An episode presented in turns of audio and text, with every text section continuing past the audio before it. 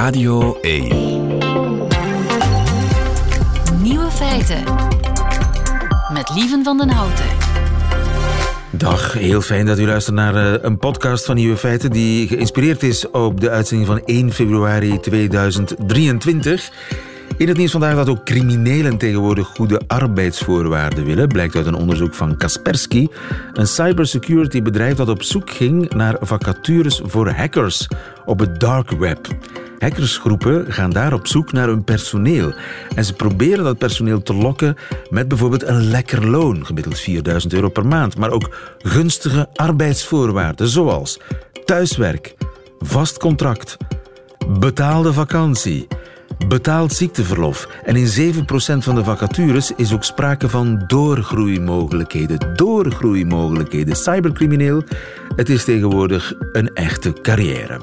De andere nieuwe feiten vandaag, hipsters, die willen allemaal een toypoedel deze dagen. Rick de Leeuw vindt samen met de luisteraar van Radio 1 een Nederlands woord voor het Duitse fernweh. De spermabank is aan het uitsterven en mensen begrijpen wat apen willen zeggen. De nieuwe feiten van Nico Dijkshoorn die hoort u in zijn middagjournaal. Veel plezier. Radio 1. Nieuwe feiten. Moet ik een toypoedel nemen? Tonja Schamp, goedemiddag. Goedemiddag. Ondernemer en zangeres. Iedereen heeft een toypoedel tegenwoordig. Of tenminste, heel veel ja, influencers. Ben jij een van hen? Ja, als je het zo zegt, voel ik me bijna schuldig dat ik er eentje heb. ja. ja, ik heb ook een toypoedel. En hoe heet die? Koffie. Koffie. En hoe ziet die eruit? Het is een heel eh, zo bruin teddy-hondje. Het ziet er zo wat uit als een teddy. Met mooie krulletjes. En ja, niet al te groot. Ehm, ja, en heel schattig. Heel schattig klein hondje. Klopt het dat het aantal toypoedels eh, spectaculair is toegenomen?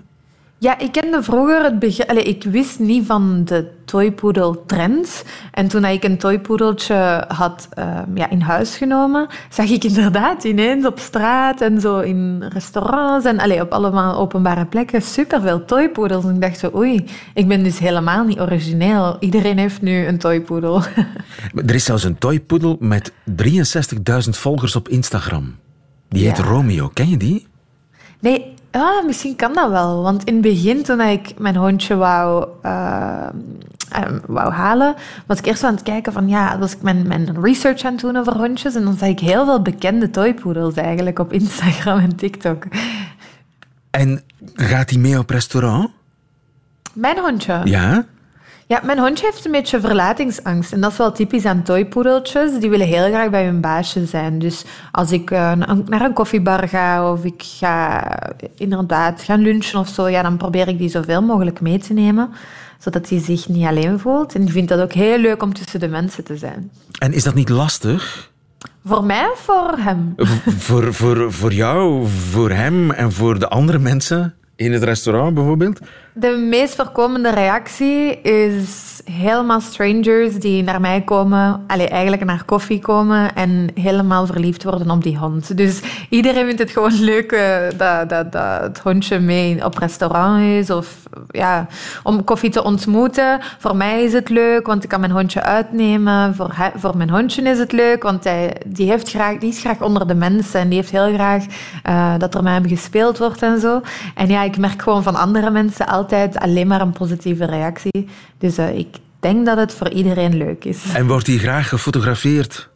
Ehm, ik denk het wel. Ik denk dat hij eigenlijk wel doorheeft dat hij heel cute is en dat mensen hem heel cute vinden. Dus hij is altijd wel zo fotogeniek of zo. En hij vindt het allemaal niet erg, denk ik. Ja, en is koffie intussen een beetje een ster op Instagram? Mm, koffie is wel gekend. Ik heb eigenlijk mijn eerste ehm, call gekregen om koffie te laten figureren in een reclamespot. Dus ik heb het gevoel dat koffie wel een eigen, een eigen carrière nu ineens heeft. En ehm, heb je echt een relatie met hem, een contact met hem? Ja, ja, ik heb echt wel het gevoel dat koffie een eh, karaktertje heeft. Heel speels, wil altijd spelen en vraagt ook altijd om aandacht. En bijvoorbeeld, allee, ja, om aandacht, gewoon om liefde. Die wil echt heel veel liefde.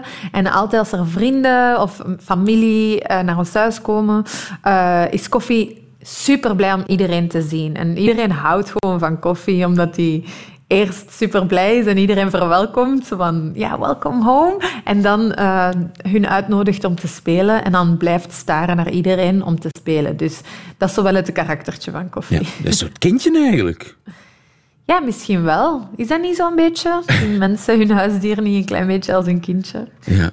En kost dat niet ongelooflijk veel? Een hondje hebben? Ja. Ah, hangt ervan af hoeveel dat je uitgeeft aan je hond, denk ik. ik. Ik weet dat er mensen zijn die heel veel spenderen aan hun hond, maar ik denk dat ik het nog wel pretty basic hou. Uh, ja, uh, hij moet eten en drinken uiteraard, maar uh, het is niet dat ik daar eh, elke maand gigantisch veel speeltjes voor... Mijn mama wel. Mijn mama houdt wel van om mijn hondje te verwennen. Aha. en wat, ja. wat krijgt hij zoal van mama? Speeltjes. Oma eigenlijk, moet ik zeggen.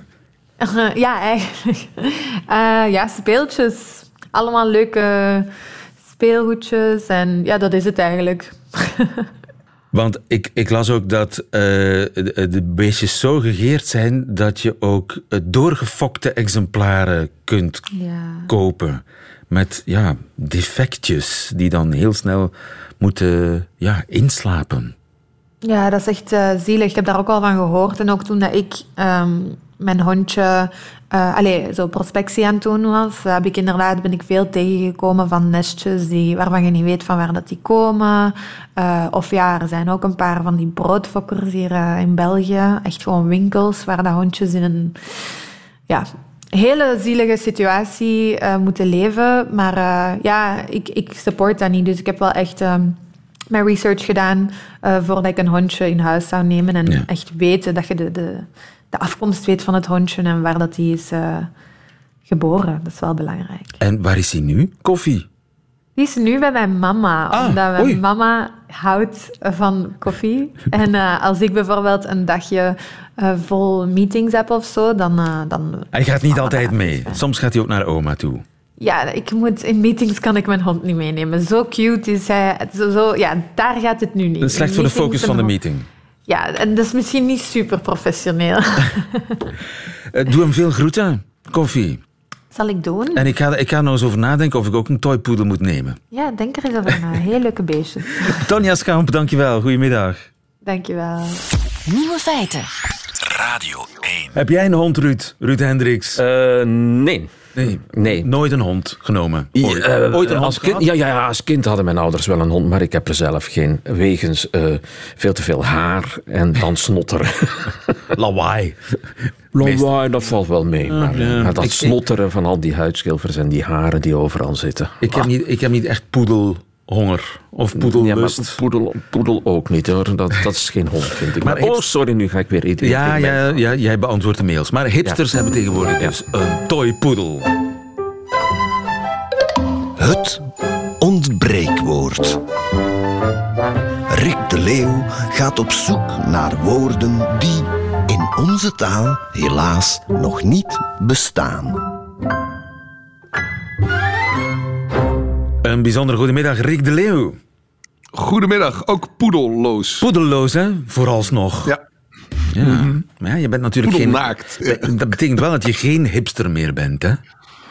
ja, het is een eh, zware last die we dragen. Het is een verlossing, Rick. Het is een verlossing. Ik hoor het aan de kleur van je stem. Maar we gaan het niet over honden hebben, maar over een ontbreekwoord. Want wij vinden hier, of wij beslissen zomaar, want met Ruud Hendricks, de hoofdredacteur van Vandaag, mogen wij dat. Eh, wij beslissen zomaar over de wording van nieuwe woorden. Fuck Elise vorige week. Ja, fuck Elise. Fuck Elise. Wat was een fuck Elise Ja, ook alweer? Zo dat, dat, dat, dat moment dat je voelt van yes, nu ben ik aan de beurt in een wachtrij. En dan Aan begint dat liedje wachtmuziekje begint En dan begint het Dat is een fuck Elise. Daar hebben we fuck Elise weer. Sneuvelambities hebben we ook al gehad. Ja, sneuvelambities eh, Ja, komen vaak voor rond 1 Ja, januari. Ja, dat is nog altijd dat gênante moment, hè, lieve, dat we het woord sneven niet kennen. Oh ja, sneven. Hoewel het de- in de, de Leeuw van Vlaanderen staat. Maar dat zegt misschien iets over ons. Ja, dat zegt heel veel over Dat zegt ons. heel veel over ons en over de toekomst van onze carrière. Maar eh, we gaan eh, een nieuw woord bedenken voor... Eh, Rick, wat was het ook alweer? Eh, eh, fernwee. Fe- Fernwee. Deze week zochten we een Nederlands woord voor het fraaie Duitse begrip fernwee, inderdaad, lieven. En fernwee is het tegenovergestelde van heimwee. Een woord dat wordt gebruikt om het verlangen naar een plek ver weg te beschrijven. En dat Ja. heeft een snaar geraakt bij veel mensen. Dat heeft een snaar geraakt inderdaad. En een niet onaanzienlijk deel van de inzending had de weersomstandigheden daarbij als uitgangspunt. Het ging, het, eh, de vorige week was het eh, koud en grijs. Dus wilden we, de luisteraar, graag naar zonnig en warm. En dat bracht ons pareltjes als tropenwens, Tropenwens. zonzucht, Zonzucht. warm oorthonger, Oorthonger. warm oorthonger, Ah, zomersnak. Ja, ja, ja, ja. Winterslaapzucht, zonnedrang. Kortom, ver weg is dan niet zoals luisteraar Annelies Kwartier ons bondig suggereerde. Ver Maar is dan, ver is dan niet eens. Ik vind het mooi, maar ver weg is dan niet ver weg ja. is dan niet eens. Ja. Ver Maar we is zochten een fernwee die onafhankelijk is van de actuele weersgesteldheid, lijkt mij. Juist. Toch dus helaas voor de zonzucht, de warm oorthonger, de zomersnak. Ehm, een top 7. Een top 7 graag, ik ben er klaar voor. Ja, Jaap Heemskerk stelt voor vertrektrek. Vertrek, trek. Vertrek, trek. Ja, ik, ik heb het zo wat moeilijk met die, met die herhaling. Trek, trek. Ja, dat, dat, wanneer stopt het, hè? Zo, ver- vertrek, trek, trek. Trek, trek, trek. Oké. Vertrek, trek. Ja, ik vind het Leuk, gestotter Jaap, maar wel mooi. je Ja. zal het niet Vertrek, halen, trek. ik hoor het Maar, al. maar het- ja, het, nee. Wordt hem niet. Ja, nee. Maar altijd Nee, mooi gevonden. Ja. Ja, eh, Guido van der Wiel, daar lust. Dat is bijna Duitser dan Fernwee, vind ik. Wel, dat was precies ook mijn opmerking. Daar lust. Ja, het klinkt, het klinkt niet echt als Nederlands. Daar Het klinkt nog iets te veel Ja, Duits. te Duits, Guido. Ja. Sorry. Maar het element lust vind ik wel goed. Zo van, eh, dat, is, ja. dat is een positief verlangen. Ja? We zijn streng vandaag. Hetzelfde, hetzelfde geldt voor Maarten Goossens suggestie verwegwens. Ver weg, wens. De ver weg wensen. Maar dat klinkt bij mij eerder als van iemand zo ver mogelijk weg wensen. Ja. Je verwenst iemand. Iemand. Dat, ja, dat, dat, die bijklank heeft het bij mij. Het, het verwensen van mensen. dus, ja, eh, ja, ja, je, je- helemaal gelijk. ja, met je eens. ja, ja, ja. Te dubbelzinnig. Goed, goed geprobeerd, scherp, Maarten. scherp maar, maar, maar, ja, Ja. oké. Drie al Luister naar hè? Nico de Lare. Luister naar Nico de Lare met absitalgie. Jeetje. Daar, heb, daar is, is mijn mooi, hè? di- diploma niet, niet groot genoeg voor, denk ik. Ja, ja. Absitalgie, begrijp je dat? eh, Wel, een algie zit in nostalgie natuurlijk. Ja. en algie is een, een, een- het tweede deel van het woord algie wij- wijst eigenlijk op pijn. Hè? Dus, eh, dus nostalgie wee. is een pijnlijk... Ja, dat zit ook in, het- in het Duitse wee. Hè? Dat is pijn. Hè? Eh, En absit? Absit, wel, volgens mij is, gaat Nico hier de mist in, eh, want algie komt uit het Grieks en ik vermoed dat absit, dat komt van ab esse in het Latijn en dat betekent er niet zijn, afwezig zijn, dus of weg zijn. Hè? Dus Hij heeft Grieks-Latijnse gedaan, Nico. ja, ja, maar zo Of hij wil Latijn en en, naar Rome Grieks, zo Latijn en Hij Grieks wil in en naar Rome en naar, en naar Athene. Ja, ja maar het, het, het zou wel ziekelijke ehm fernwee kunnen zijn, absitalgie. Oké, Ja? oké, oké. Nico? Nou ja, ja oké. Nico is niet van de straat. Hij heeft nee, nee, gestudeerd. nee, Dat is maar gezegd. Eh, Ingrid Brok stelt ginderdrift. Ginderdrift. Dat klinkt mooi, hè? Klinkt goed, hè? Dat kind, de is drift, een, dan de gedicht gedrevenheid. In één woord. Gedrevenheid om ergens anders te zijn. Ginder, daar ginder. Ja. Ginderdrift. Ginderdrift. Ja, hoe meer dat ik het zeg, hoe leuker ik het vind. Ja, ja. Oké, Ingrid. Mooi zo. En in die drift zit ook die beweging, hè? Ja, ja, ja, ja, ja, ja, ja. Heel mooi. Anke Veenstra, Anke Veenstra zegt ververlangen. Maar ik hoorde al de jury mopperen. Ja, hij moppert. Verlangen. Ja, het, ja, het is heel ver- moeilijk. ver- ver- en ook als je, het ziet, als je het ziet staan, dan zit je met ververs. Hè, Dat is zo, ververs, hoe verver. Ja. Ververlangen. Ja.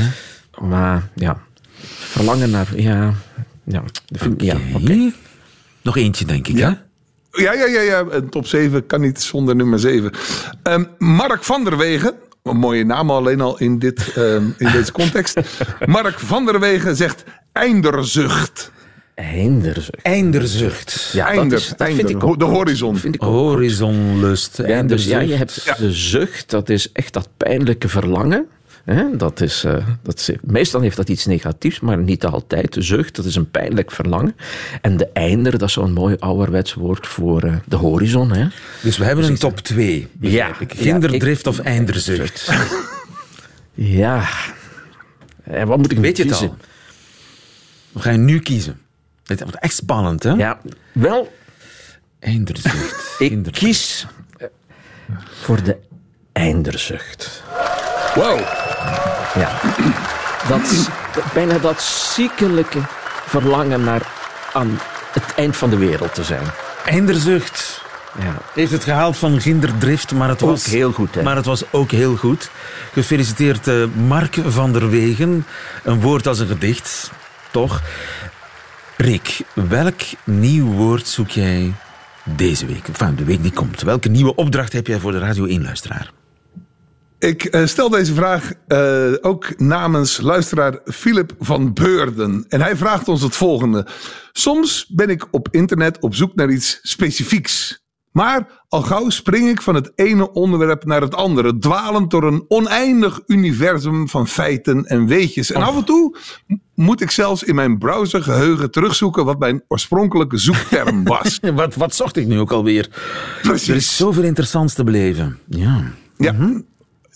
D- Dus tot zover de vraag van Philippe.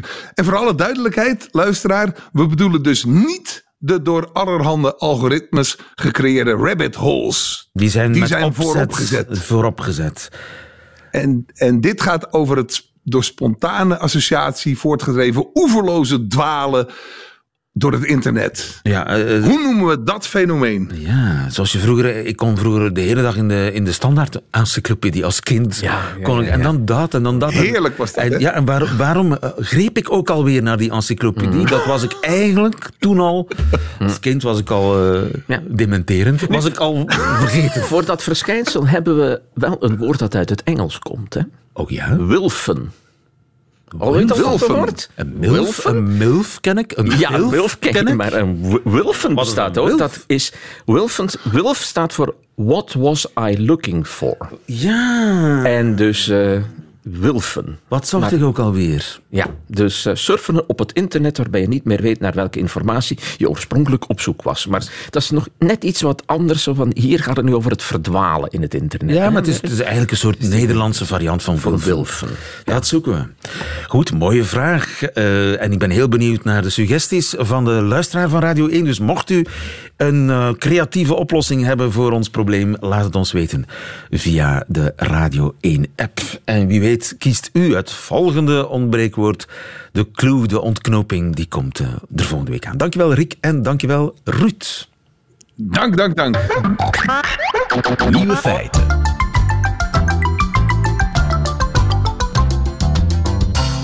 De spermabank is met uitsterven bedreigd. Herman Tournay, goedemiddag. Goedemiddag. Je bent baas van Brussels IVF, het fertiliteitscentrum. Het aantal geregistreerde donoren daalt gestaag op twee jaar tijd van 1200 naar 900. Tja, eh, als dat zo doorgaat, dan eh, doneert er straks niemand meer. Ja, dat klopt.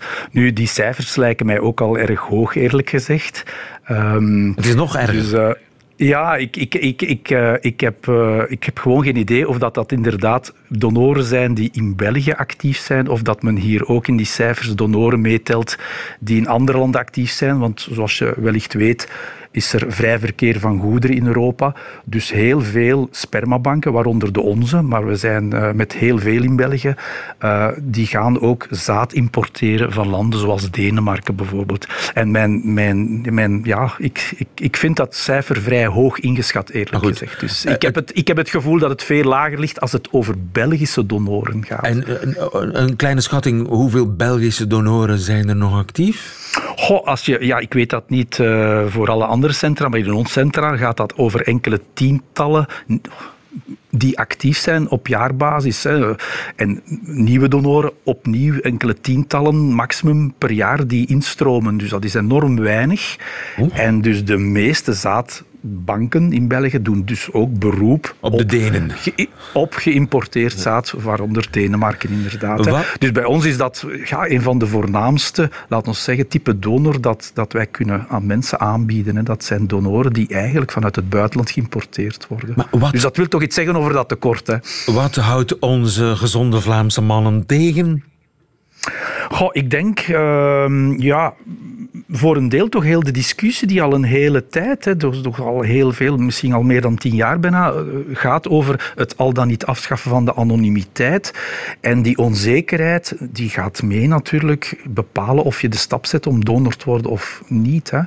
Want hoe zit dat? Je moet anoniem zijn? Of je mag Eh, de niet anoniem zijn? Hoe zit de dat? Belgische wet is, eh, valt in twee extremen. Dus per definitie is een donor, of het nu over eicel of zaadcellen gaat, een anonieme donor. Maar eh, ergens in de wet staat ook dat een gekende donatie mogelijk is. Let op, gekende donatie houdt in dat de, de wensouder of wensouders de persoon kennen. En dat kan bijvoorbeeld zijn dat ze in hun vriendenkring iemand zoeken die zaaddonor is, die dan enkel doneert natuurlijk voor dat ja, paar of voor die, die wensouder zelf, hè? Niet, niet voor andere mensen. Ja. Ja, dat houdt natuurlijk ook niet automatisch in dat een kind later zal weten wie die donor was. Als die ouders de lippen op elkaar houden, dan is dat eveneens voor het kind een anonieme donor Ja. in C. hè. Maar dan kan het voor jullie. Eh, Volgens de Dan is het wettelijk mogelijk. Hè? Ja, orde donatie kan. Ja, ja, ja, ja. Maar er zijn nog andere drempels. Hè? Je, moet, eh, on- je, je wordt er niet voor betaald. Je wordt vergoed voor je onkosten. Dat kan gaan over parkeertiketten tot zelfs werkverlet volgens de wet. Maar dit gezegd zijnde, een spermadonor wordt doorgaans... ah Ja, in België, de cijfers dat ik hoor, is tussen de 75 en de 100 euro. Wat inderdaad voor heel veel mensen vandaag de dag betekent dat dat inderdaad onkostendekkend net is. Hè. Ja, maar je moet er veel tijd in steken. Je, het wordt, je wordt ook grondig binnenstebuiten gekeerd, onderzocht. Ja, dus dat zijn inderdaad. allemaal... Eh, je, je, je, je, je moet toch een zeker altruïstische motivatie hebben, eerlijk gezegd. Dat klopt. Maar daar is ook een beetje waar het schoentje wringt. Hè. Altruïsme voor veel donoren, eh, als je dat kijkt bij de mensen die dan, eh, waarmee gesprekken zijn, die- zeggen, ja, ik wil gewoon donor zijn. Ik wil geen rol opnemen in het leven van een kind, et cetera. Dus de, laat ons zeggen, de, wat de donor wenst eigenlijk stemt niet altijd overeen met wat misschien het kind later wenst. Hè. Het kind wil misschien wel een rol laten spelen in zijn leven door die donor, maar Ja. de donors meestal niet. En vandaar dat die discussie afschaffen anonimiteit waarschijnlijk wel een spanningsveld creëert, waardoor ja, er een extra drempel ontstaat, hè, behalve die drempels dat jij op. Nu, wat betekent dat voor mensen die op sperma zitten te wachten? Dat zij moeten ofwel langer wachten, dat zij moeten beroep doen op geïmporteerd zaad, waar dan toch een serieus kostenplaatje aan zit, want je moet transportkosten en dat, ja, dat zijn niet zomaar Amazons en zo die Nee, dat nee, doen. nee. Uh, dat is allemaal met temperatuurregeling en, en, monitorage en zo, dus dat zijn dure transporten. Uh, er is heel veel administratie, zeker als dat uit het buitenland komt. Dus ofwel ga je eigenlijk heel veel geld moeten daarin stoppen. En dan moet je ook nog weten dat ja, de, ja, zeggen de, de nieuwe generaties die zich nu aanbieden, hè, dat die mensen toch ook, ja, eigenlijk willen die de regisseur van hun eigen leven meer zijn. Dus vandaag de dag, mensen van 30 jaar hebben het toch meer en meer moeilijk als zij wensouder zijn met het feit dat zij geen ja, inzage hebben of beslissingsrecht hebben Ja. met welk type donor en zo. Dat dus wettelijk allemaal- mogen wij eigenlijk niets over een anonieme donor kwijt. En vandaar dat mensen begrijpelijk wegens de kost enerzijds, maar ook anderzijds wegens het feit dat ze zelf keuzes willen maken dat ze nu niet kunnen eigenlijk via ons, dat ze meer gaan op social media op zoek gaan eh, voor een donor. Ja. Een wilde donor noemen wij dat dan. In het vrije veld een wilde donor zoeken. Ja, nu, dat kan goed lopen, maar daar ga je dus als wensouder, maar ook als donor, je op glad ijs Wat kan er begeven, fout hè. lopen bijvoorbeeld? Kan je met het verkeerde zaad Uh, eh, wel, wel wat er kan fout lopen in, in, in, in een aantal landen, zoals het Verenigd Koninkrijk, is dat type donor of donatie al meer standaard geworden, omdat daar al veel langer de anonimiteit afgeschaft is. Wat misschien een goede zaak is, maar wat automatisch tot minder donor aanbod leidt. Dus, hè. En wat daar al gebeurd is, is dat bijvoorbeeld donors plots uh, ja, gerechtelijk uh, alimentatiegeld moeten betalen, ja. omdat zij inderdaad dus te horen krijgen op een bepaald moment, uh, ja, een kind wil naar de universiteit, de wensmoeder zegt in één keer, ja, die donor moet maar meebetalen. Ja. Dus de donor is... Maar ook al heb je daar contracten over afgesloten en afspraken over gemaakt? maar dat, ja, maar in, in België bijvoorbeeld, de wetgeving gaat alleen maar duidelijkheid bieden als je via een, een spermabankdonor bent. Als je daar buiten treedt, gaat waarschijnlijk zulke contracten zijn waarschijnlijk niet rechtsgeldig. Dat moet je aan een jurist vragen, maar alleszins in het Verenigd Koninkrijk heb je dus al een tal van rechtszaken lopen in twee richtingen. Hè. Ook andere richtingen. Hè.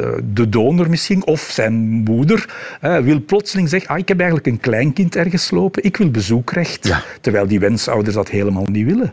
En dat kan allemaal juridisch afgedwongen worden. Met DNA-testen en zo, dan uh, kunnen... Ja, DNA-testen, dat is nog iets anders. Dat is natuurlijk het feit in hoeverre is een anonieme donatie vandaag nog anoniem.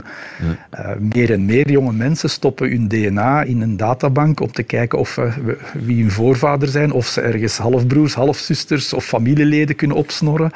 Uh, ja, dan, dan kun je de vraag stellen in hoeverre is een anonieme donatie nog anoniem te ja. noemen. En, en de, het doneren zelf, eh, technisch, ja, dat is met potjes en spuitjes. Kun je dat allemaal zelf thuis in elkaar uh, nee, Normaal gezien doe je dat in een lokaal, in de spermabank. Want ja, je wil toch allee, uiteindelijk... Maar als je het in het vrije veld doet, hoe ah, als je het in het vrije veld doet, ja, daar heb ik zelf geen ervaring mee, maar ik hoor wel van patiënten. Soms zie je lesbisch paar waarvan één partner al zijn kind heeft via een vrije donatie, zullen we maar zeggen, of een wilde donatie. Terwijl de andere partner zegt, ik wil dat niet. Maar dat leidt toch toch ook soms tot hele rare toestanden. Hè. Uh, je hebt soms vrouwen die hier komen aankloppen, die na, ja, laten we zeggen, een hele omzwerving toch nooit zwanger werden, maar ondertussen eigenlijk ja, zelfs durven zeggen, ik ben eigenlijk meermaals verkracht geweest. Bijna. Dat is het gevoel dat ik eraan overhoud. Hè. Dus ik Verkrachting heb donor... onder het mom van donatie. Nee, je moet, moet zien, kinderwens is, is, is iets dat enorm knaagt. Hè. En als iemand kinderen wenst, dan, uit ervaring weet ik, dan gaat men toch alles proberen te doen om die wens te vervullen. En dan ga je dus inderdaad soms zien dat mensen beroep gaan doen op een wilde donor via social media gerecruiteerd, waar dat die donor dan, ja, laat ons zeggen, ja, ik doneer alleen maar in vivo, dat wil zeggen niet in een potje, maar uh, werkelijk via seks. En waar die wensmoeder dan, ja, laat het ons zeggen, maar op de tanden bijt, maar zich toch uiteindelijk misbruikt voelt en daar toch psychologisch echt onder lijdt. Wij hebben al mensen zo gezien hier. Hè. Ja. Dus, bij dus, deze, dus, dus, met andere woorden, de wilde donatie. Waarom zeg ik dat kan in sommige gevallen goed lopen, maar dat kan in sommige gevallen ook zeer funest zijn. Niet alleen misschien voor de wensouder die dan ja, in zo'n verhalen terechtkomt, waar ze eigenlijk seksueel bijna misbruikt wordt, bij wijze van spreken, omdat ze haar kinderwens wilt uh, ja, realiseren. Maar je weet ook niet wat het kind, in welke situatie het kind later terechtkomt natuurlijk. Hè. Het kan op vele manieren fout lopen. Bij deze een warme oproep aan uh, Vlaamse mannen of andere mannen die nu zitten te luisteren. Uh, meld u bij de dichtstbijzijnde spermabank, zou ik zeggen. Dat kan veel uh, problemen oplossen. Doe het uh, niet voor jezelf, maar doe het uh, ja, voor de mensheid en voor de mensen die kinderen willen hebben. Herman Tournee, dankjewel. Goedemiddag. Graag gedaan. Goedemiddag. Dag.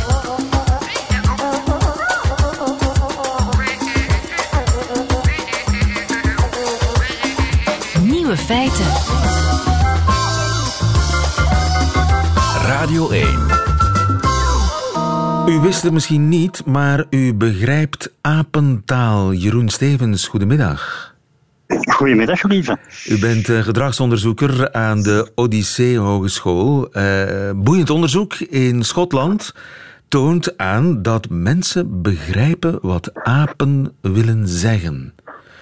Inderdaad. Is er zoiets als een universele apentaal die door de meeste apen ja, gesproken wordt? Dat is helemaal waar ze nu naar op zoek zijn. En uh, specifiek naar mensapen, de grotere apen, gorillas, orang-oetangs, bonobos, chimpansees. En ook mensen die blijken inderdaad een aantal gebaren te hebben die universeel zijn, die wij allemaal gebruiken en die wij ook allemaal juist kunnen interpreteren. Ja, want wij zijn ook apen, namelijk. Ja, dat klopt. Ja. En het gaat specifiek over gebaren, het gaat niet over klanken. Communiceren apen vooral met gebaren?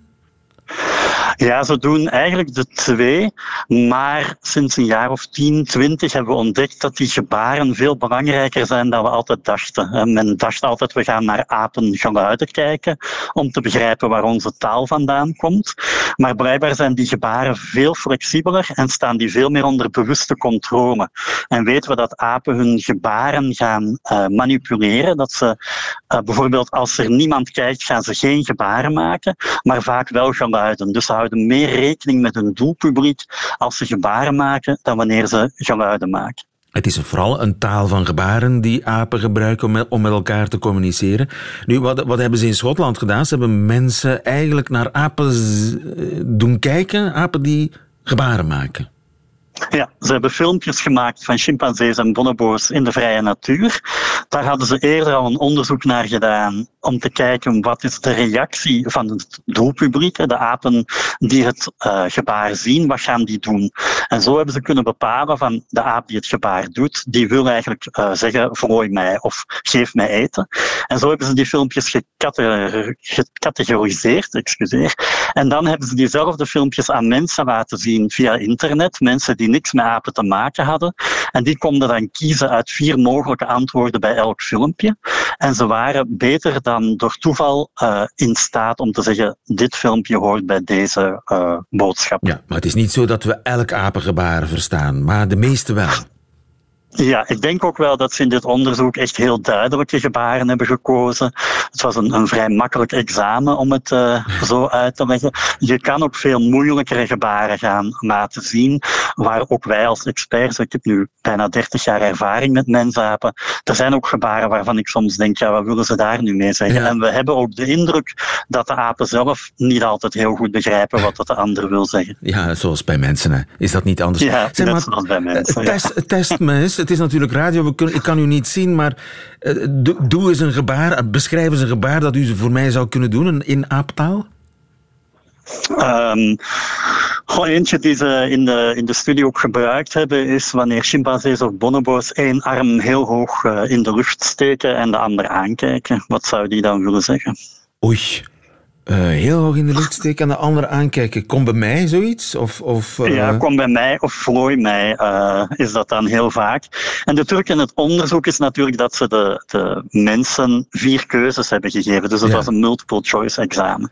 En dat maakt het wel wat gemakkelijker. Dus als ik je dan de keuze had gegeven van vlooi mij, geef me voedsel, willen we samen seks hebben of willen we naar het noorden reizen, dan had je wel vrij gemakkelijk kunnen raden dat het vlooi mij was. Ja. Dus het is niet zo'n hele moeilijke test geweest. Ja, en kom eens bij mij zitten. Uh, dan zouden wij mensen zo met, met, met onze vinger naar beneden of naast ons wijzen. Zo van, kom eens hier. Doen apen dat ja, dan ook? Dat doen ze ook. Ja, okay. dat doen ze ook. Uh, vooral ook als ze, als ze zenuwachtig zijn. Als ze stress hebben, dan kunnen ze echt hun hand uitstrekken. En ook zo met hun vingers wenken eigenlijk van kom hier, ik heb een knuffel nodig. Ja, ja, ja, dat doen ze ook heel duidelijk. Zo met die vinger, kom jij eens hier. Dat doen apen. Ja, ja dat doen ze ook, ja. En als ze honger hebben of als ze willen eten, dan, of, of, ja, dan hebben wij daar ook een universeel gebaar voor. Hè? Wij, wij wippen een beetje met onze hand voor ja. onze mond. Ja, zij wrijven met hun hand over hun lippen. En dat is ook een, uh, een signaal van ik wil het eten hebben dat jij hebt of ik heb honger, inderdaad. Dus die zijn echt heel universeel, die gebaren. Wauw. En uh, verstaan zij ook ons?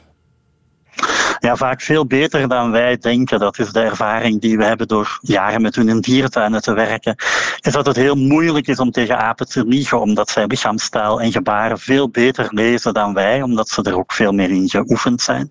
En zij laten zich veel minder misleiden door onze woorden. Hè. Wij mensen, wij maken een combinatie van woorden en lichaamstaal. En wij gaan heel vaak meer luisteren naar wat de ander zegt dan naar die lichaamstaal kijken. En bij de apen viel dat het meeste op als bijvoorbeeld de dierenarts kwam en je moet aan de apen verdoven. Dat vinden ze, vinden ze spannend, vinden ze eng. En dat konden zij op voorhand aan onze lichaamstaal zien, dat er uh, iets spannends op tul was. En dan kan je nog heel rustig tegen ze praten en zeggen, alles komt goed. Ze zien aan je lichaamstaal dat er iets mis is en ze gingen dan heel zenuwachtig zijn op voorhand. Nog voor ze echt wisten dat de dierenarts ging komen. Ja, we horen tot de apenfamilie, hè?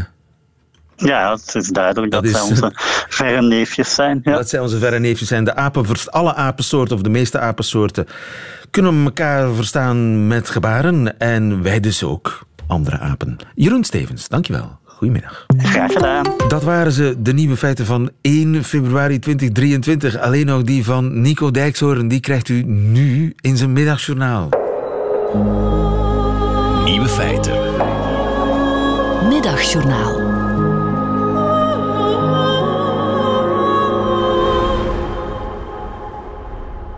Beste luisteraars, het gaat hier de hele tijd al over u, dus ik wil nu eindelijk eens een keer iets over mijzelf vertellen. Een week geleden werd ik telefonisch geïnterviewd door de presentator van een plaatselijk radiostation. Het ging over mijn nieuwe theatervoorstelling met de titel Dijkshoren durft. En luisteraars, ik heb tijdens dat gesprek zoveel geleerd. Bijvoorbeeld dat je nooit ironisch grappig moet doen wanneer je een vraag beantwoordt. Volgens de laatste telling begrijpen precies 19 mensen in Nederland nog ironie. En ik denk dat dat komt omdat ze te druk zijn met het verbranden en bedreigen van alles wat ze niet begrijpen. Ik heb daar tijdens dat radiogesprek te weinig rekening mee gehouden. De presentator vroeg waarom mijn voorstelling Dijkshoren durft als titel had. En ik zei dat die titel verwees naar mijn nieuwe hobby. Bij mensen aanbellen en zeggen dat ik hun riolering kom doorblazen omdat mensen het woord doorblazen niet helemaal begrijpen, laten ze je gewoon je gang gaan. Ik legde de presentator uit dat ik dat nu durfde. In toiletten van wildvreemde mensen urenlang in de weer zijn met een föhn en daarna bij het afscheid tegen de bewoners zeggen alles in orde. U kunt er over twee weken gewoon weer gebruik van maken. Er viel een lange stilte in het radioprogramma en opeens begreep ik, deze presentator gelooft mij. Daarna vroeg hij mij of er een rode draad in mijn voorstelling zat. En meteen antwoordde ik jazeker. Nou en of, er zaten zelfs meerdere rode draden in mijn voorstelling. Een stuk of 36 dacht ik, maar dat kon iedere dag weer veranderen. Soms, vertelde ik de presentator, verzon ik ter plekke, wanneer ik me tijdens de voorstelling verveelde, gewoon drie nieuwe rode draden. En daarna vroeg de presentator of ik iets leuks wilde zeggen tegen de luisteraars. Iets persoonlijks graag. En ik heb toen gezegd: Ria, met je eeltknobbel op je hiel. Als je luistert, alles komt goed. Je man zit in Polen en hij heeft zijn haar rood laten verven. Maar echt, Ria, alles komt goed. Fijn dat je, ondanks je eeltknobbel, luistert naar Radio Koekeloeri, omdat het leven al vervelend genoeg is. De presentator zei daarna dat ik niet bij Radio Koekeloeri was, maar bij Radio Toppie Woppie Deluxe. Toen heb ik gezegd dat ik in dat geval alles weer introk wat ik had gezegd. En daarna vroeg de presentator of ik verder nog iets kwijt wilde. En ja, dat wilde ik wel. Of theaterdirecteuren willen ophouden om mij de eregalerij foto's van grote cabaretiers te laten zien als ik in hun theater 24 van de 600 kaartjes heb verkocht.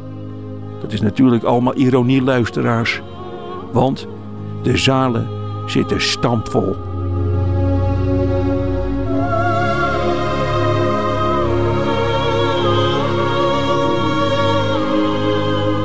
Ik heb tot nu toe altijd alles woord voor woord geloofd wat Nico Dijkshoorn gezegd heeft. Maar dat zegt alles over mij, uiteraard. Nico Dijkshoorn in het middagjournaal, einde van deze podcast. Hoort u liever de volledige nieuwe feiten met de muziek erbij en alle toeters en bellen eraan? Dat kan natuurlijk live elke werkdag tussen 12 en 1 op Radio 1 of on demand via de Radio 1 website of app. Tot een volgende keer graag.